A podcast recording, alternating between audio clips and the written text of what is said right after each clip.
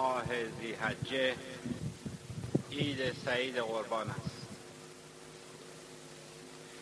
عید قربان یکی از دو عید بزرگ مسلمین است که در این دو عید نماز خونده می شود و در هر دوی این عیدها هر یک به دلیلی به شکرانه در عید فطر به شکرانه این که موفق به یک ماه روزداری شده ایم.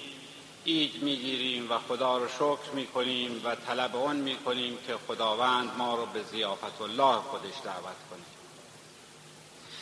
در عید قربان نیز ما عید می‌گیریم به شکرانه این که ای از خواهران و برادران ایمانی ما برادران ما برادران مسلمان ما از ملیت های مختلف با شخصیت های مختلف با رنگ و پوست مختلف از اقصانقات دنیا در یک روز مشخصی که همچون امروز باشه در مکه معظمه و در عربستان جمع می‌شد و به طور کلی در این چند روزی که مناسک حج رو انجام میدن موفق می‌شوند که حاجی بشن و اصولا بر هر مسلمانی که مستطیع شد واجب هست که حداقل یک بار در عمر خودش این مراسم و این مناسک رو انجام بده و خانه خدا رو زیارت کنه و مشرف به خانه بشه.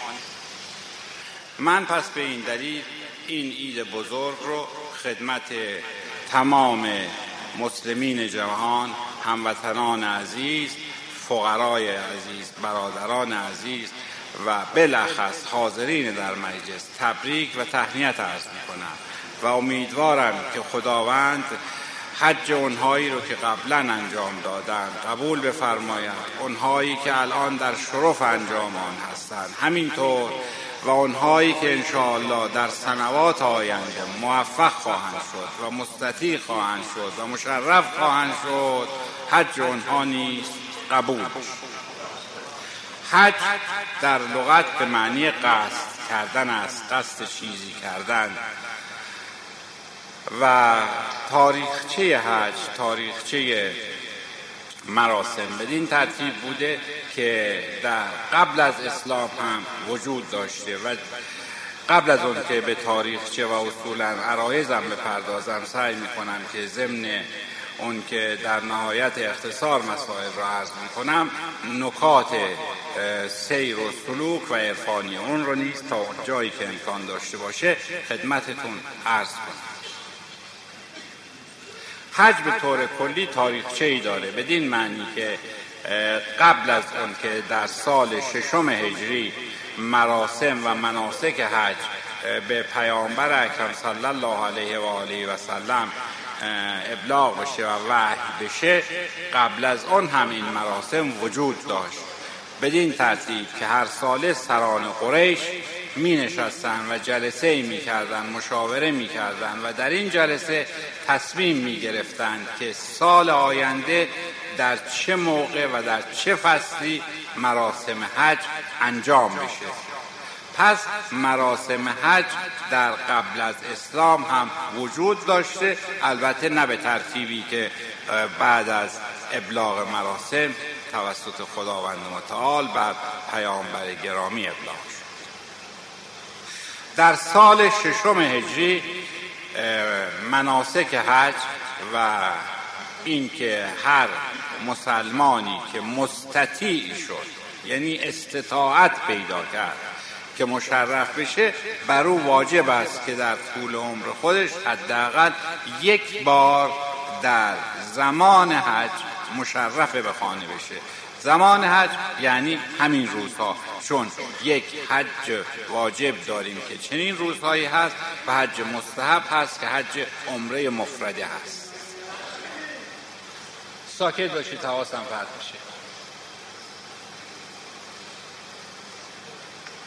فرد بشه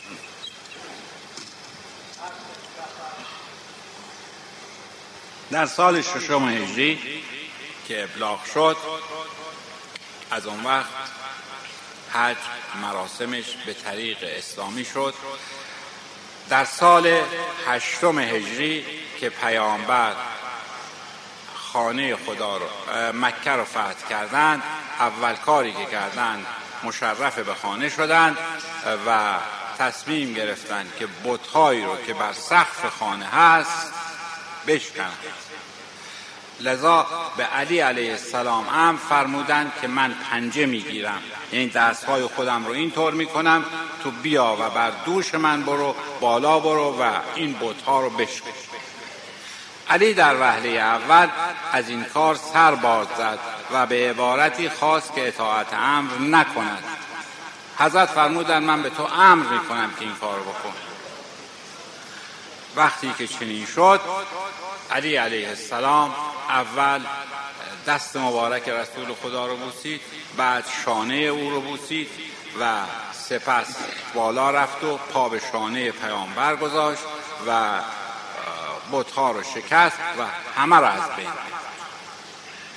و در اینجا یک اشاره می کنم و خارج از موضوع که به مقام علی پی ببرید که علی چقدر مقامش بالا بود که پای خودش رو بر جایی گذاشت که در شب معراج جبرئیل دستش رو اونجا گذاشت. یعنی جبرئیل دستش رو در شانه رسول خدا قرار داد و عرض کرد که یا رسول الله خداوند تو رو به حضور پذیرفت.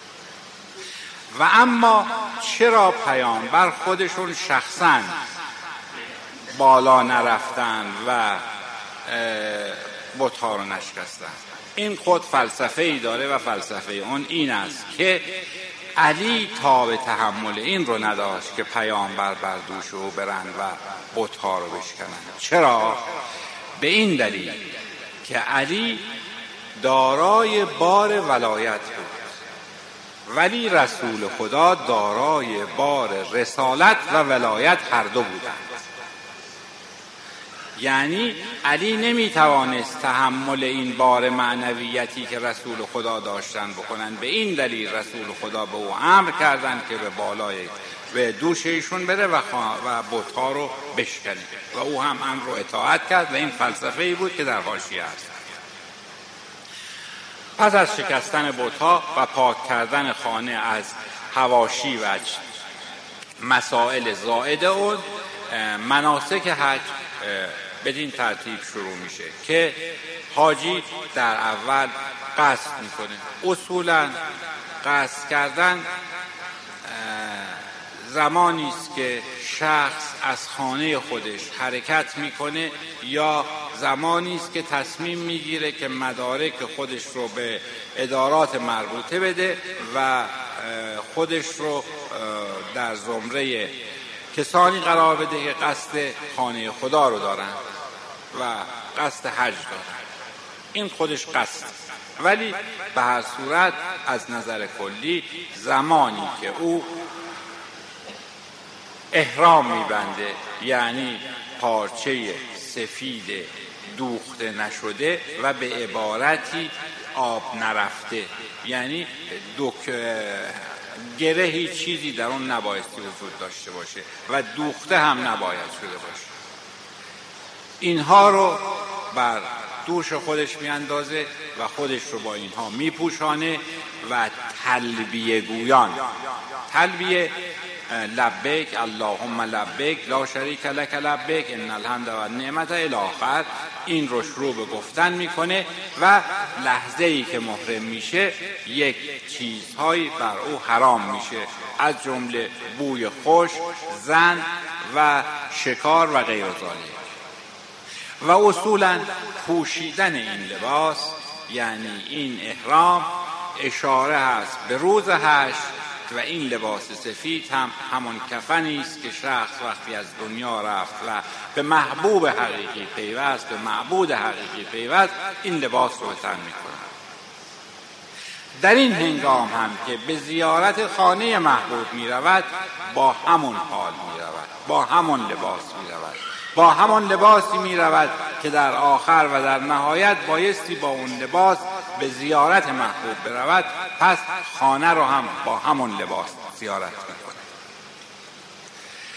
لبه گویان به سوی کعبه به سوی مکه پیش می رود و زمانی که خانه های مکه معظمه هویدا شد و دیده شد در آن زبان لب از لبه گفتن فرو میبندد و شاهد جمال یار می شود جمال یار در خانه.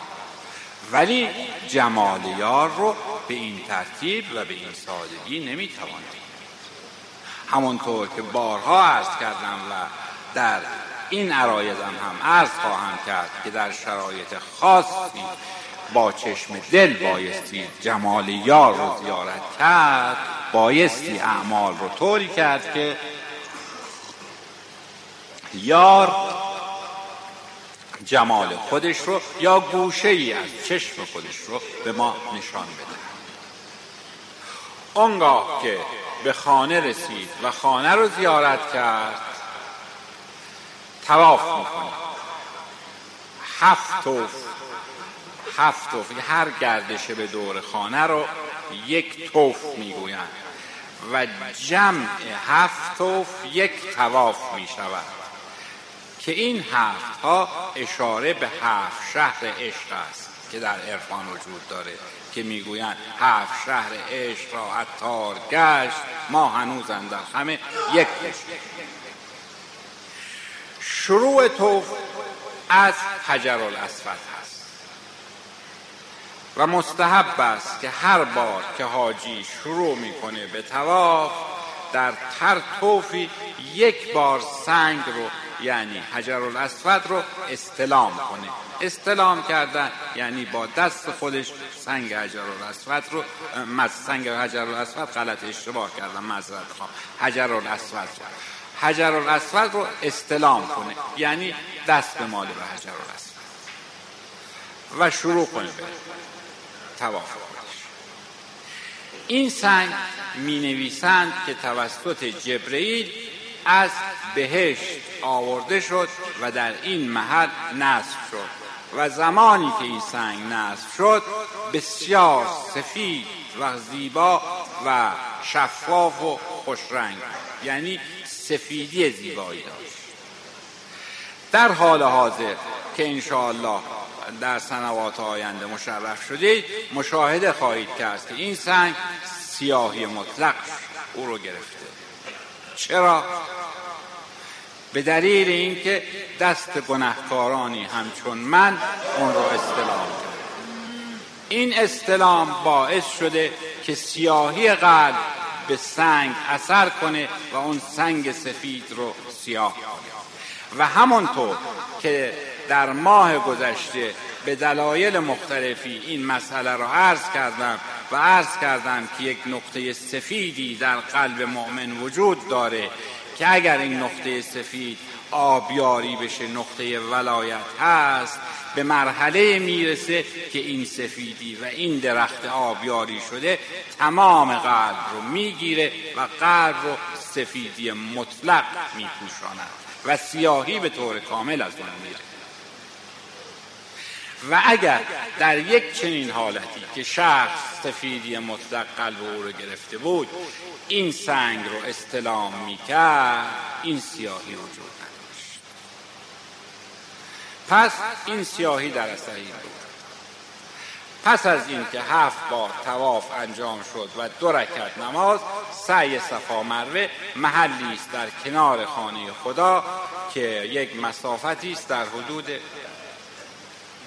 مسافت خاطر مسافتی حدود 700 متر. حدود 700 متر. من دقیقا خاطرم نیست. با وجودی که مشرف شدم چند سفر ولی به هر حال مسافت مطرح نیست. مسافت مطرح نیست. عمل مطرح. حاجی بایستی که هفت بار این مسافت رو طی کنه بره و برگرده و در بعضی جاها به حالت هروله. هروله به یک حالتی که نشانه دویدن هست و باز این خود فلسفه ای داره. فلسفه اون چیز فلسفه اون این است که هاجر مادر اسماعیل روزی که این طفل خردسال رو در آغوش داشت در آن محل احساس می‌کنه که فرزندش از تشنگی رو به مرگ است. و آبی وجود خودش هم تشنه است ولی او برای فرزند از خودش بیشتر ارزش قائل بود و به جان او بیشتر اهمیت می‌داد تا خودش. سعی کرد در پیدا کردن آب در اگر یک طرف رو اول و یک طرف رو آخر در محل حساب بکنیم در صفا و مروه در اونجا که میستاد در انتهای محل آب می‌دید. دوان بچه رو میگذاشت و میدوید این مسافت رو تا با آخر که آب برداره و برای بچه بیاره. اینجا عشق مادر به فرزند و برای اینکه زودتر آب رو برداره به حالت دوان دوان میره که به همین دلیل است که در حال حاضر هم حاجی بایستی یکی در آن محل یک مقداری از راه رو به صورت دویدن یا هروله رفتن طی کنه و بره به سمت دیگر. ولی وقتی که به مقصد می‌رسید می‌دید که آبی نیست و سراب بوده. آب وجود متقابلا طرفی رو که حرکت کرده بود نگاه می‌کرد. باز آب می‌دید میدوید. باز به اونجا که می‌رسید می‌دید که سراب است و آب نیست هفت بار این مسئله تکرار شد تا در بار هفتم که به نزد اسماعیل آمد خسته و از حال رفته و دیگه قدرتی در او وجود نداشت که بدوه یا حرکت کنه یا به دنبال آب ولی ناگاه یک محل او رو چشمهای او رو خیره کرد. نگاه کرد دید که اسماعیل با انگشت پای خودش در خاک اونجا حفره کوچکی رو ایجاد کرده. یعنی خواسته که حرکت کنه از جای خودش. این پا رو به زمینی که خاک بوده فشار می‌داده. که حرکت کنه بچه چند ماهه خب دوست داره که به قول معروف چهار دست و پا راه بره. وقتی خواسته حرکت کنه این انگشت در زمین فرو می‌رفته. و در اثر فرو رفتن این انگشت به زمین یک چشمه کوچکی از اونجا بیرون. و آف فران میزن که در اونجا مادر فرزند رو از این آب سیراب می‌کنه و این همون آبی است که در حال حاضر به آب زمزم معروفه و در مسجد الحرام چشمه اون هنوز جاری است و به همین دلیل به اون چشمه آب حیات گفته میشه و حاجی ها وقتی که مراجعت می‌کنند. از اون برای تیمان تبرک همراه میارن که باز این خود چون چشمه آب حیات گفته می شود فلسفه داره که برای جلوگیری از اطاله کلام و مطالب زیاد هست به اون جزئیات نمیپرد پس از اون مراسم بعدی هست که باید انجام بدن. رمی جمره هست وقوف هست در منا و عرفات که مستحب است که شبی که حاجی در عرفات بیمانه اون شب رو بیدار بمانه و با خدای خودش راز و نیاز راز و نیاز کنه و از دردهای خودش از دردهای خودش که عرض می کنم نه از مادیات. چون متاسفانه در شرایط کنونی وقتی صحبت از درد می شود حواس و فکر پیش مادیات و نزد دنیا میره. در حالی که نه. اون شب حاجی بایستی به فکر معصیت و گناهان خودش باشه. به فکر این باشه که با چه زبانی با خدای خودش صحبت کنه که خداوند او را به حضور بپذیره. به چه زبانی که عرض می کنم نه اینکه به زبان فارسی حرف بزنه یا به زبان عربی یا دیگر زبان ها نه. خداوند نیاز این نداره که به زبان خاصی با او صحبت خداوند می‌خواهد که شخص با زبان دل سخن بگوید.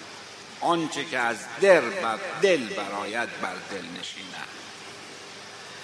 خداوند همانطور که عرض کردم طبق حدیث قدسی یک بار دیگه هم عرض کردم که میفرماید که اگر تمام بندگانی رو که من در روی زمین آفریدم اینها گناه نمی کردن من بندگان دیگری رو می آفریدم که اونها گناه کنند. چرا؟ به دلیل اینکه من از توبه گناهکاران لذت می‌برم.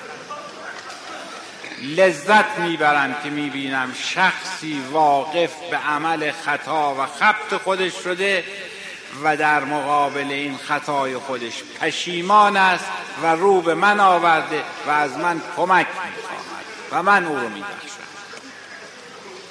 در اون شب هم حاجی بایستی که با زبان دل گویای گناهان خودش باشه و از گناهان خودش توبه کنه و از خداوند بخواهد که چه که صلاح او اون رو برای او قرار بده. که معروف است دعای معروف عرفه دعای معروف عرفه حضرت سید الشهدا علیه السلام در یک چنین شبی خونده شد.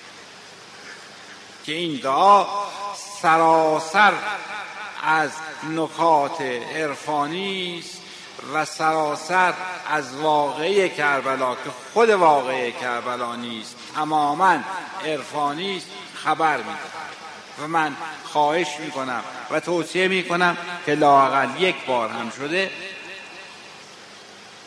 دعای عرفه رو که اون سال حضرت با سوز و گداز خاصی خوندن و دلیلش هم این بود که می‌دانستند امسال همچون سالهای گذشته موفق نمی شوند که اون چرا که جد و پدر و برادر بزرگوارشون هر سال انجام میدن ایشون انجام میدن. چون ایشون به خاطر حفظ حرمت خانه خانه رو ترک کردن و اعمال رو ناقص گذاشتن که بحثش رو کنار بحثی جدا است. مراسم بعدی مسئله رمی جمره هست. رمی جمره یعنی دور کردن شیطان از خودش. انسان بایستی شیطان رو از خودش دور کنه. و می‌گویند که بایستی که در سه مرحله هفت سنگ که جمعا 21 سنگ میشه این تعداد رو جمع کنه و به محل خاصی هست که پرتاب می‌کنه و این سنگ ها رو به اون محل می‌زنه و ظاهرا نشان میده که من شیطان رو از خودم دور کردم در اعمال ولی فلسفه دیگری در پشت این نهفته است و دلیل دیگری برای این کار است و اون دلیل این است که حضرت ابراهیم علیه السلام شبی در خواب می‌بینند که خداوند ام فرمود که فرزند اسماعیل رو قربانی کن. در اینجا روایت مختلف است که حضرت این خواب رو سه بار در یک شب می‌بینند یا در سه شب متوالی این خواب رو می‌بینند. ولی به هر تقدیر تفاوتی نمی کنند امر امر الهی است و در سه بار به او ابلاغ شد. بار سوم حضرت فرزند عزیز رو که فوق العاده هم به او علاقه داشتند به گوشه ای از خانه که مادر متوجه نشود فرا می‌خوانند. به او میفرمایند که اسماعیل من چنین خوابی دیدم. سه مرتبه هم خواب دیدم. خداوند امر کرده که من تو رو قربانی کنم. و نظرت در این مورد اسماعیل می‌گوید که عرض می‌کند به پدر که پدر جان تو چگونه از من چنین سوالی می‌کنی؟ من کلمه تفید هلقصال هستم. من همانند مرده ای هستم در دست مرده شد تو چگونه در امر خدا تأخیر رو روا میداری؟ شما بار اول که این خواب رو دیدی باید به من میفرماید حالا هم تأخیر روانی است. گفت جواب مادرت رو چه بگویم؟ گفت شما وسایل رو آماده کنید. من و شما میریم و به مادرم می‌گویید که شما من اسماعیل رو برای گردش و تفرج می‌خواهم از شهر بیرون ببرم. و به این بهانه از خانه بیرون میرید و قصدتون رو انجام می‌دید و امر الهی انجام میشه. پدر نظر فرزند رو میپذیره میپسنده و به این ترتیب به مادر می‌روند و می‌گویند که ما امروز می‌خوایم گردشی در باقی خارج از شهر بکنیم او هم برایشون غذایی تدارک می‌بینه و به اونها میده و از شهر خارج میشه.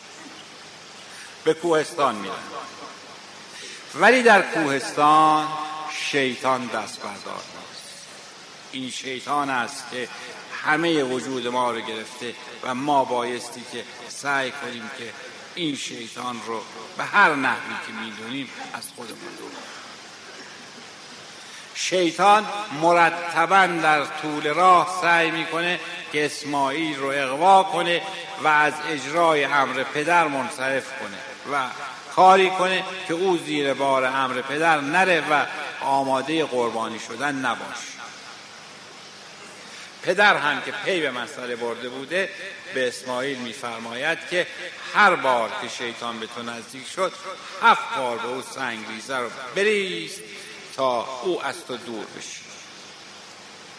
و در اینجا هست که سه مرحله نفس اماره که اصل اون هست نفس امارتون به سو و بعد نفس لوامه و در آخرین مرحله نفس مطمئنه.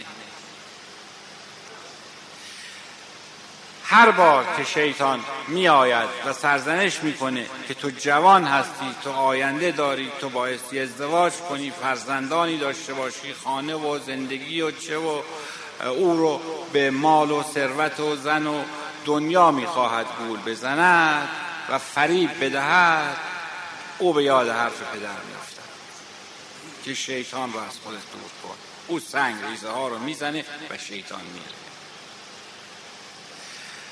تا به محل قربانی می‌رسد. یا به قربانگاه یا به مقتل در اونجا سه بار شیطان آمده و نتیجه نگرفته و رفته. و این همون فلسفه رمی جمره هست که حاجی انجام در اینجا پدر و فرزند آماده قربانی شدن میشه. آماده که می‌شوند. اسماعیل به پدر عرض می‌کنه پدر جان ممکن است که هنگامی که شما منو قربانی می‌کنید من دست و پا بزنم. این دست و پا زدن من ممکنه. یکی این که در احساسات و عواطف شما اثر بگذاره و شما را از این کار منصرف بکنه و یکی دیگر این که ممکنه که خونی که از گلوی من میریزه لباس شما را آغشته بکنه. بهتر آن است که شما دست و پای منو با اون تنابی که آوردید ببندید و همونطور که موقع قربانی گوسفند یا شطور یا گاو میبندن دست و پای من هم پدر پیشنهاد رو معقول می‌دانند و دست و پای فرزند رو میبندند وقتی دست و پا رو میبندن باز اسماعیل عرض می‌کنه که پدر جان عرض دیگری داریم. اجازه میفرمایید میگم. بگو فرزند. عرض می کند که چشم های من هم اگر باز باشه ممکنه شما در حال بریدن گردن من چشمتون به چشم من بیفته و این دیدار مانع از انجام وظیفه بشه. بهتر آن است که چشم من رو هم ببندید. حضرت قبول می‌کنن و چشم اسماعیل رو هم وقتی که چشم او رو میبندند و کارت های تیز و آماده ای که از قبل آماده کرده بودند و از منزل آورده بودند اینها رو در گوشه گذاشته بودند و به ترتیب شروع می‌کنند و با یاد خدا آماده بریدن سر فرزند می‌شوند. وقتی که کارد رو بر گلوی اسماعیل می‌گذارند هرچه بیشتر فشار می‌دهند اثر کمتری می یا به عبارت دیگر کار در گوشت او اثر نمی‌کنه و نمیباره هر چه اصرار می‌کنن او کمتر اثر کار رو حدس می‌زنن که شاید کنده شاید اشتباه کردن و اثری نداره. کارد بعدی رو چون برای احتیاط کارت متعدد آورده. بودن کارد دوم رو می‌گذارن. اون هم اثر نمی‌کنه. حالا دو یا سه یا چهار کاری نداریم. فرقی در اصل مسئله نمی‌کنه. به هر تقدیر. آخرین حربه ای که آورده بودن کاردی بود. بسیار تیز و برنده که حالا عرض می‌کنن این کارد تیز و برنده را هم وقتی بر گلوی اسماعیل می‌گذارند هرچه فشار می‌دهند و هرچه می‌برند نمی‌برند ابراهیم در اینجا عصبانی میشه و کارد رو در کوهستان پرتاب می‌کنه و می‌گوید که تو به چه حقی دستور منو که امر الهی هست اجرا نمی کنی و می نویسند که کار اون چنان تیز و برا بوده که وقتی ابراهیم پرتاب می‌کنه سنگ رو می‌بره. یعنی سنگ از وسط دو بشه و زبان حال کار در این موقع این بوده که کار با زبان دل و با زبان حال می‌گوید که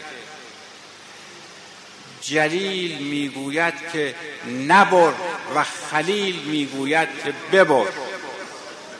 خداوند من می‌گوید که نبر گردن اسماعیل. و ابراهیم به من می‌گوید که ببر گردن اسماعیل رو. من در این میان چه کنم؟ فرمان خدا رو اجرا کنم یا فرمان رسول او رو اجرا کنم؟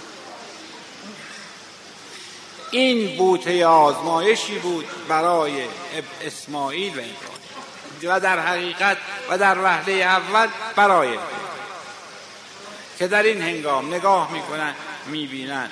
گوسفندی فربه و بسیار خوب در گوشه آماده و جبرئیل آماده. جبرئیل عرض می کند که خداوند این گوسفند رو فرستاد که تو فرزند عزیز خودت رو قربانی نکنی و این آزمایشی بود که خداوند برای تو قرار داده. دست پای او رو باز کن و این گوسفند رو قربانی کن. و این در حقیقت قربانی نفس هست که انسان باید بکند. که حاجی هم وقتی قربانی می کند نفس خود رو قربانی می کند این نفس که البته نفس اماره نفس امارتون به سو نفس لوامه تا به اون جایی که به نفس مطمئن نمی‌رسه که در طی این مراحل یعنی از زمانی که ابراهیم و اسماعیل به کوهستان آمدن و شیطان و اونها به سر راهشون ظاهر شد و خواست اسماعیل رو منصرف کنه اینها همه نفس اماره و نفس لوامه ولی اسماعیل با کمک پدر این نفس اماره و نفس لوامه رو سرکوب کرد این پرتاب کردن سنگ یک مسئله ظاهری است انسان بایستی قلبا و باطنا و با توجه به معبود این نفس رو در خودش بکشه و به نفس مطمئنه برسه که خداوند میفرماید یا ایتها النفس المطمئنه ارجعی الی ربک راضیت مرضیه به اون جایی برسید که به نفس مطمئن نمی‌رسید و این نفس های لوامه و اماره یعنی امارتون به سور و شخص هم بایستی در این مراسم به اون مرحله برسه که به نفس مطمئن بعد فلسفه قربانی هم این هست که شخص حاجی بعد از اون به مقتل میره محل بزرگی هست در اونجا قربانی می‌کنه و با انجام قربانی بقیه مراسم که یکی دیگر از مراسم مراسم حج نسا هست که هم زن و هم مرد بایستی که انجام و ساکت.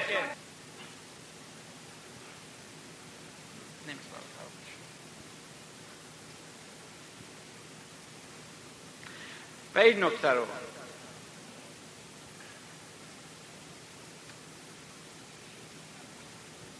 به هر تقدیر. من این ایده بزرگ اسلامی رو که البته ایده فطر هم هست ولی این به لحاظ اینکه ملیت های مختلف و افراد مختلف در روز واحدی در محل واحدی جمع میشن و مسلما اجتماع وقتی که با هم دعا کنند دعاها. امکان اجابتش بیشتر هست. من دعا می‌کنم. از خدا می‌خواهم که خداوند توفیق عبادت و اطاعت و بندگی و لیاقت و شایستگی این که ظاهرا و باطنا در مراسم حج شرکت کنیم رو به ما عنایت یعنی اینکه همونطور که در ماه مبارک رمضان است کردم در زیافت الله او شرکت کنیم در عید قربان هم در زیافت الله او شرکت کنیم و لا بوسیدن خانه و سنگ و دیوار و اینها مسئله اصلی رو حل مشکل اصلی رو حل نمی‌کنه مشکل اصلی قلب ما هست که بایستی با اعمال مناسک حج و دیگر مراسم اسلامی اون نقطه سفیدی که عرض کردم تبدیل به سفیدی مطلق بشه و سیاهی به طور کامل و دوده بشه از ما. در خاطر مجددا چون متاسفانه نگذاشتن که اونطور که باید عرایزم بکنم و متاسفم از این که با نهایت تواضع و خواهش عرایزم رو می‌کنم ولی توجهی کنده امروز سه بار خواهشی رو کردم که خب بار اول خوشبختانه انجام شد ولی دو بار در طول عرایزم خواهش کردم و نپذیرفتن خواهش منو و باز هم به روششون ادامه دادن و این باعث میشه که من الان می‌دانم که یک مقدار از مسائلی رو که باید بگم فراموش کرد و حافظه یاری نمی‌کنه ولی یک مطلبی رو که به ما به من گفتن. این چون مطلبی است که جنبه اجتماعی و عمومی داره و ضمنا مراسم حج هم یکی از خصوصیاتش این است که جنبه اجتماعی اون مهم است. جنبه این که تمام ملل شرکت می‌کنن و برادرانه و خواهرانه بدون داشتن کینه همدیگر رو اونجا زیارت می‌کنن و اما و من مجددا خدمت همه تبریک عرض می‌کنم. عرض می‌کنم مثلا من بعد اینهایی که این وضع دارن و اینطور صحبت می‌کنن یا این کار می‌کنن وقتی من صحبت می‌کنم نیان توصیه میاد من الان اصلا فراموش کردم چی می‌خوام.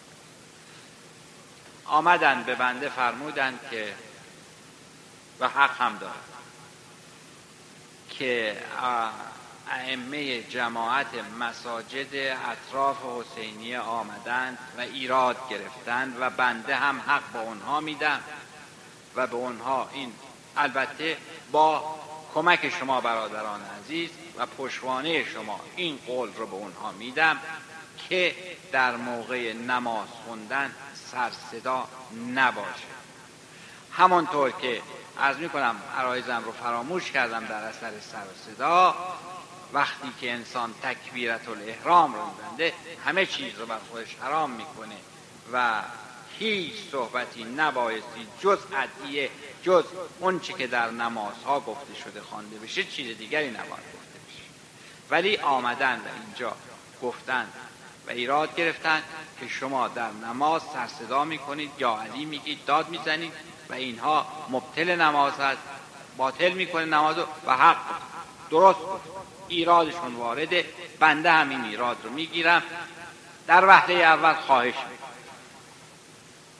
برادرانه متواضعانه به عنوان یک برادر کوچکتر. خواهش می‌کنم که همانطور که این سلسله معروف و مشهور بوده به این که شرایط اسلامی یعنی دستورات شریعت مقدس اسلام رو تا و نعل به نعل انجام داده و می‌داده و خواهد داد انشاءالله. و پیروی از ائمه از پیامبر اکرم صلی الله علیه و آله و سلم و علی ابن ابی طالب علیه السلام که خلیفه و جانشین و صاحب ولایت او بود و یازده نفر فرزندان و جانشینان آن بزرگوار که آخرین آنها حضرت حجت اجل الله تعالی فرجه شریف می باشند ما همیشه افتخارمون به پیروی اطاعت امر از آنها و اجرای دستورات آنها بوده. و سعی کردیم که مراسمی که مربوط به اونها به دین مبین اسلام به مذهب تشیع اسلام شریف بوده به نحو احسن انجام بدیم. چه عزاداری و چه جشن. این رو ما انجام میدیم و افتخار هم می‌کنیم. که اون بزرگواران ما رو بپذیرند به اینکه بنده ای هستیم از بندگان گنهکار خدا که امیدمون به این است که به ولایت اونها پس من از شما برادران عزیز خواهش می‌کنم که نگذاریم جای ایراد بر ما باشه. من می‌دانم که در حسینیه برای نمازهای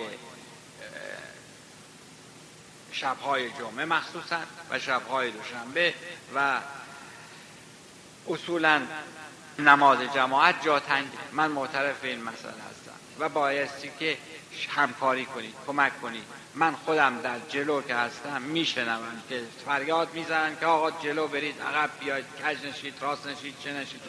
حالا این مهم نیست به دلیل اینکه هنوز نماز شروع نشد. ولی وقتی نماز شروع شد وقتی تکبیرت و احرام رو گفتن و بایستی در اون زمان سکوت محض باشه به طوری که جز صدای امام یعنی کسی که نماز رو اقامه می‌کنه صدای دیگری نباشه. یعنی حتی صدای نفس کشیدن هم این تقاضای من. این به عنوان یک تقاضای عاجزانه است. ولی این تقاضا اگر در اولین شب بعد یعنی شب جمعه که میاد اجرا نشه تصمیم دیگری خواهم گرفت. در یک حدی طوری خواهم بود و در حد دیگر روشم عوض میشه.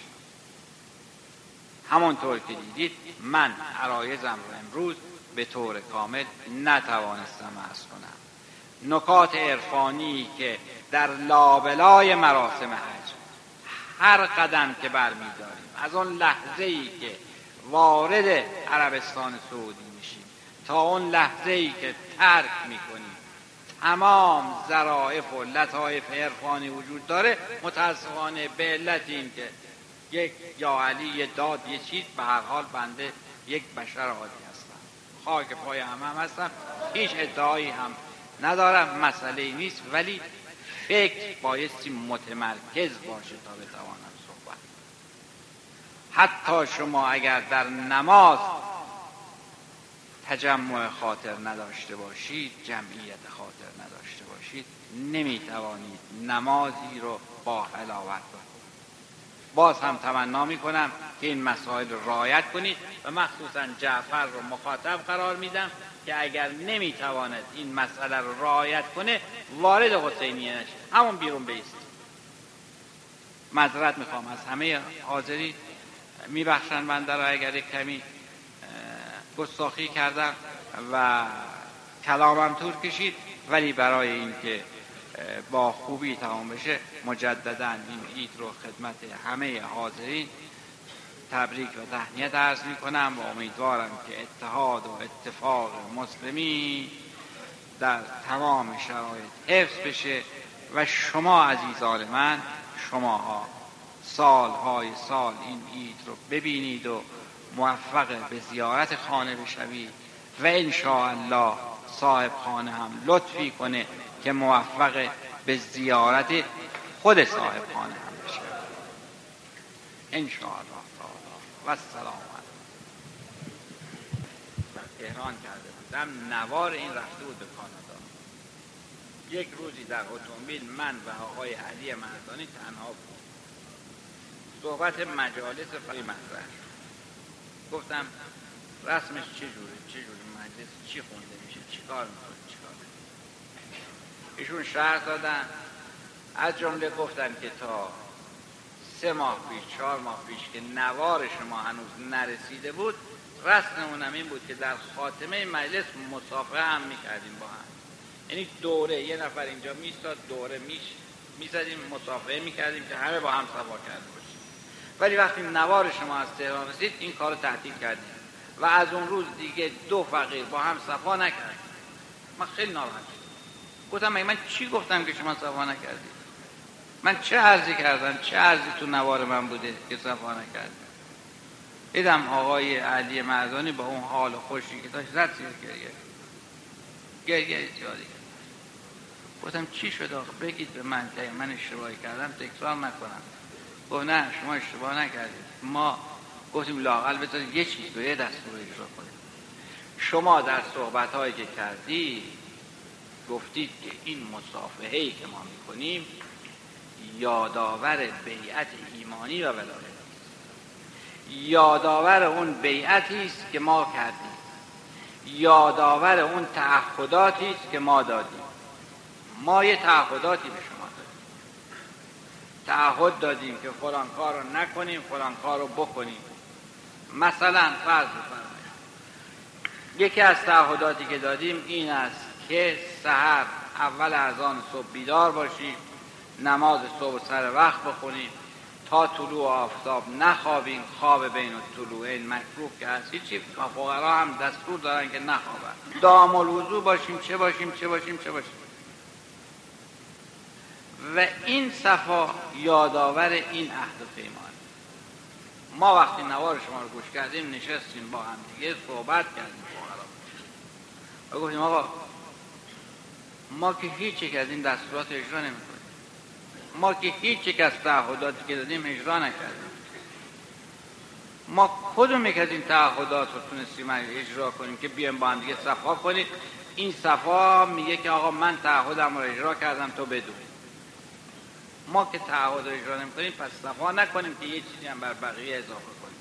خیلی من ناراحت خیلی از این مسئله ناراحت شدم مخصوصا که این صفا خب در خارج از کشور به هر صورت یک یادآوری و یک یادی از فقرا و برادران اینجا هست گفتم عزیز من به این شدت و به این شوری هم شما عمل نکنید.